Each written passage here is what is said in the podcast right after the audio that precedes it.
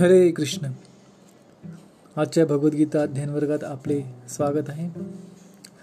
कालच्या श्लोकांमध्ये आपण पाहिले की अर्जुन युद्धामध्ये सहभागी होण्यासाठी जमलेल्या आपल्या नातेवाईकांना पाहून गोंधळून जातो. आणि भगवान श्रीकृष्णांना तो युद्ध करण्यासाठी अनिच्छा दर्शवितो आणि युद्ध न करण्यासाठी अनेक कारणे देतो. तर आजच्या श्लोकामध्ये पण आपण पाहूया की कोणकोणती कारणे अर्जुन देतो. श्रीमद भगवद्गीता अध्याय एक श्लोक क्रमांक बत्तीस किं नो राज्येन गोविंद किं भोगेर्जीवितेन वा येशाम अर्थे कांक्षितम नो राज्यम भोगा सुखानि च। ते इमेव स्थिता युद्धे प्राणांस्त्यक्त्वा धनानि च आचार्या पितरः पुत्रा सतैव च पितामहा। मातुला श्वशुरा पुत्रा शाला धनस्तता एतान्न हन्तुमिच्छामि ज्ञतोऽपि मधुसूदन। अपि त्रैलोक्यराज्यस्य हेतो किं नु मही कृते निहत्य धार्तराष्ट्रान्न का प्रीती जनार्दन श्लोक क्रमांक बत्तीस तेहतीस चौतीस आणि पस्तीस हे एकत्रच आहेत. तर यांचे अनुवाद आणि तात्पर्य पाहू आपण. अनुवाद आणि तात्पर्य अभयचरणाविंद भक्तिवेदान स्वामी श्रील प्रभुपाद यांच्याद्वारे. अनुवाद हे गोविंद ज्यांच्यासाठी आम्ही राज्याची सुखाची व जीविताची देखील इच्छा करावी तेच जर आता या रणांगणावर युद्धाकरिता सज्ज झाले आहे तर मग आम्हाला त्या सर्वाचा काय लाभ? हे मधुसूदन जेव्हा गुरुजन वडील पुत्र आजे मामे सासरे नातवंडे मेहुणे आणि इतर नातलग आपल्या जीवनाचा व संपत्तीचा त्याग करण्यास तयार आहेत आणि माझ्यासमोर उभे आहेत तेव्हा जरी त्यांनी मला मारले तरी त्यांना मारण्याची माझी इच्छा कशासाठी व्हावी? हे जनार्दन पृथ्वीच काय तर तिन्ही लोकांच्या राज्याच्या बदल्यातही मी त्यांच्याशी लढण्यास तयार नाही. धृतराष्ट्राच्या पुत्रांना मारून आम्ही कोणता आनंद मिळविणार? तात्पर्य अर्जुनाने भगवान श्रीकृष्णांना गोविंद म्हणून संबोधले आहे. कारण श्रीकृष्ण हे इंद्रियांच्या आणि गायींच्या आनंद प्राप्तीचे केंद्रस्थान आहे अर्जुन या महत्त्वपूर्ण शब्दाचा उपयोग करून दर्शवू इच्छितो की त्याच्या इंद्रियांचे समाधान कशामध्ये आहे हे श्रीकृष्णांनी जाणले पाहिजे. आमची इंद्रिय तृप्ती करणे हे गोविंदाचे कार्य नव्हे. जर आपण श्री गोविंदांची इंद्रिय संतुष्ट करण्याचा प्रयत्न केला तर आपोआप आपली इंद्रियही संतुष्ट होतात. भौतिकदृष्ट्या प्रत्येकाला आपली इंद्रिय तृप्ती करावयाची असते आणि आपण मागू ती वस्तू भगवंतांनी द्यावी अशी त्याची इच्छा असते. जीवांच्या योग्यतेप्रमाणे भगवंत त्यांची इंद्रिय तृप्ती करतील पण त्यांच्या अतिलोभाची पूर्तता मात्र भगवंत करणार नाहीत. याच्या उलट मार्गाने मनुष्य जेव्हा जातो म्हणजे जेव्हा एखाद्या स्वतःच्या इंद्रिय तृप्तीची इच्छा न करता श्री गोविंदांच्या इंद्रियांची तृप्ती करण्याचा प्रयत्न करतो तेव्हा श्री गोविंदांच्या कृपेने जीवाच्या सर्व इच्छांची पूर्तता होते. आपल्या कुटुंबातील व्यक्तींविषयीचे अर्जुनाचे प्रगाढ प्रेम या ठिकाणी अंशतः दिसून येते कारण त्याला त्यांच्याबद्दल स्वाभाविक करुणा होती आणि यासाठीच तो युद्ध करण्यास तयार नव्हता. प्रत्येकाला स्वतःचे ऐश्वर आपल्या मित्रांना आणि नातेवाईकांना दाखवायची इच्छा असते. परंतु अर्जुनाला भीती वाटते की त्याचे सर्व नातलग आणि मित्र रणांगणावर मारले जातील आणि विजयानंतर प्राप्त होणाऱ्या वैभवामध्ये तो कोणाला सहभागी करू शकणार नाही. भौतिक जीवनाबद्दलचे हे एक नमुनेदार उदाहरण आहे. आध्यात्मिक किंवा दिव्य जीवन हे अगदी भिन्न असते. एखाद्या भक्ताला भगवंतांची इच्छापूर्ती करावायची असल्याने तो भगवंतांच्या सेवेसाठी सर्व प्रकारचे ऐश्वर स्वीकारू शकतो. आणि जर भगवंतांची इच्छा नसेल तर मात्र तो कवडीचाही स्वीकार करणार नाही. अर्जुनाला त्याच्या नातवलगांना मारावयाचे नव्हते आणि खरोखरच जर त्यांना मारणे आवश्यक असेल तर श्रीकृष्णाने स्वतः त्यांना मारावे अशी त्याची इच्छा होती. या क्षणी अर्जुनाला माहीत नव्हते की रणांगणावर येण्यापूर्वी श्रीकृष्णांनी त्यांना मारले होते.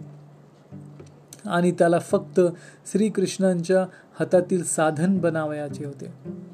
त्याला फक्त निमित्त मात्र व्हावयाचे होते. या वस्तुस्थितीचा उलगडा पुढील अध्यायांमध्ये करण्यात आला आहे. भगवंतांचा स्वाभाविक भक्त असल्याने अर्जुनाला त्याच्या दुष्ट चुलत्यांचा आणि बांधवांचा सूड घेणे आवडले नाही. पण त्या सर्वांची हत्या करणे ही भगवंतांची योजना होती. भगवत भक्त हा दुष्टांचा सूड घेऊ इच्छित नाही पण दुष्टांनी केलेल्या भक्तांचा अपराध भगवंत कधीही सहन करत नाहीत. स्वतःच्या अपराधांबद्दल भगवंत एखाद्या व्यक्तीला क्षमा करू शकतात पण भक्तांना दुखविणाऱ्या कोणत्याही व्यक्तीला भगवंत क्षमा करीत नाहीत. म्हणून दुष्टांना क्षमा करावयाची इच्छा अर्जुनाला असली तरी त्यांचा वध करण्यासाठी भगवंत दृढ निश्चयी होते. तर या श्लोकामध्ये या चार श्लोकांमध्ये अर्जुन युद्ध करण्यासाठी वेगवेगळी कारणे देतो. अर्जुन म्हणतो की हे गोविंद ज्यांच्यासाठी आम्ही राज्याची सुखाची व जीविताची इच्छा करावी तेच रणांगणावर युद्धाकरता सज्ज झाले तर मग आम्हाला सर्वाचा काय लाभ? हे बरोबर आहे अर्जुनाचं की आपण भौतिक जीवनामध्ये जे काही प्राप्त करतो धनसंपत्ती पदप्रतिष्ठा पूजा लाभ सर्व गोष्टी आपण इतरांना दाखविना करता प्राप्त करतो. असं काही आपण कधी पाहिले का? की कोणी जाऊन एका निर्जन ठिकाणी राहतो सगळी संपत्ती घेऊन धनसंपत्ती घेऊन. नाही. तर आपले मित्र नातेवाईक यांच्यामध्ये राहतो आणि त्याला दाखवायचे असते ही संपत्ती ही प्रतिष्ठा ही त्याला आपल्या नातेवाईकांना मित्रांना दाखवायची असते. आणि मनुष्याचा स्वभावच आहे की इतरांपेक्षा अधिक प्राप्त करणे त्याच्यामध्ये त्याला जास्त आनंद प्राप्त होतो. या भौतिक जगाचा स्वभाव आहे. तर ज जेव्हा कोणीही नसेल तेव्हा त्या संपत्तीचा का उपयोग आणि दुसरी गोष्ट म्हणजे त्या आपल्या नातेवाईकांचा सर्वांचा आसक्तीमुळे आपण त्यांच्या आसक्तीमुळे आपण त्यांना हानी पोहोचण्यास तयार होत नाही. जरी ते चुकीचे असतील तरीही. परंतु इथे अर्जुन हा विसरून जात आहे की हे युद्ध व्हावी अशी भगवंताची इच्छा होती. जे अधर्मी राजे दुर्योधन इत्यादी सर्व अधर्मी राजे जे युद्ध करण्यासाठी एकत्रित झाले होते त्या सर्वांचा नाश करणे ही भगवंतांची योजना होती. त्यामुळे स्वतःच्या इंद्रियांना संतुष्ट करणे या ही इच्छा न बाळगता भगवंतांच्या इंद्रियांना संतुष्ट करणे ही इच्छा भक्ताने बाळगली पाहिजे. भगवंत श्रीकृष्ण यांचं नाव आहे गोविंद. म्हणजे ते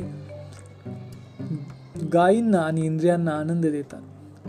तर भक्ताने स्वतःच्या इंद्रियांना संतुष्ट करण्यापेक्षा भगवंताच्या इंद्रियांना संतुष्ट करण्यासाठी प्रयत्न केला पाहिजे.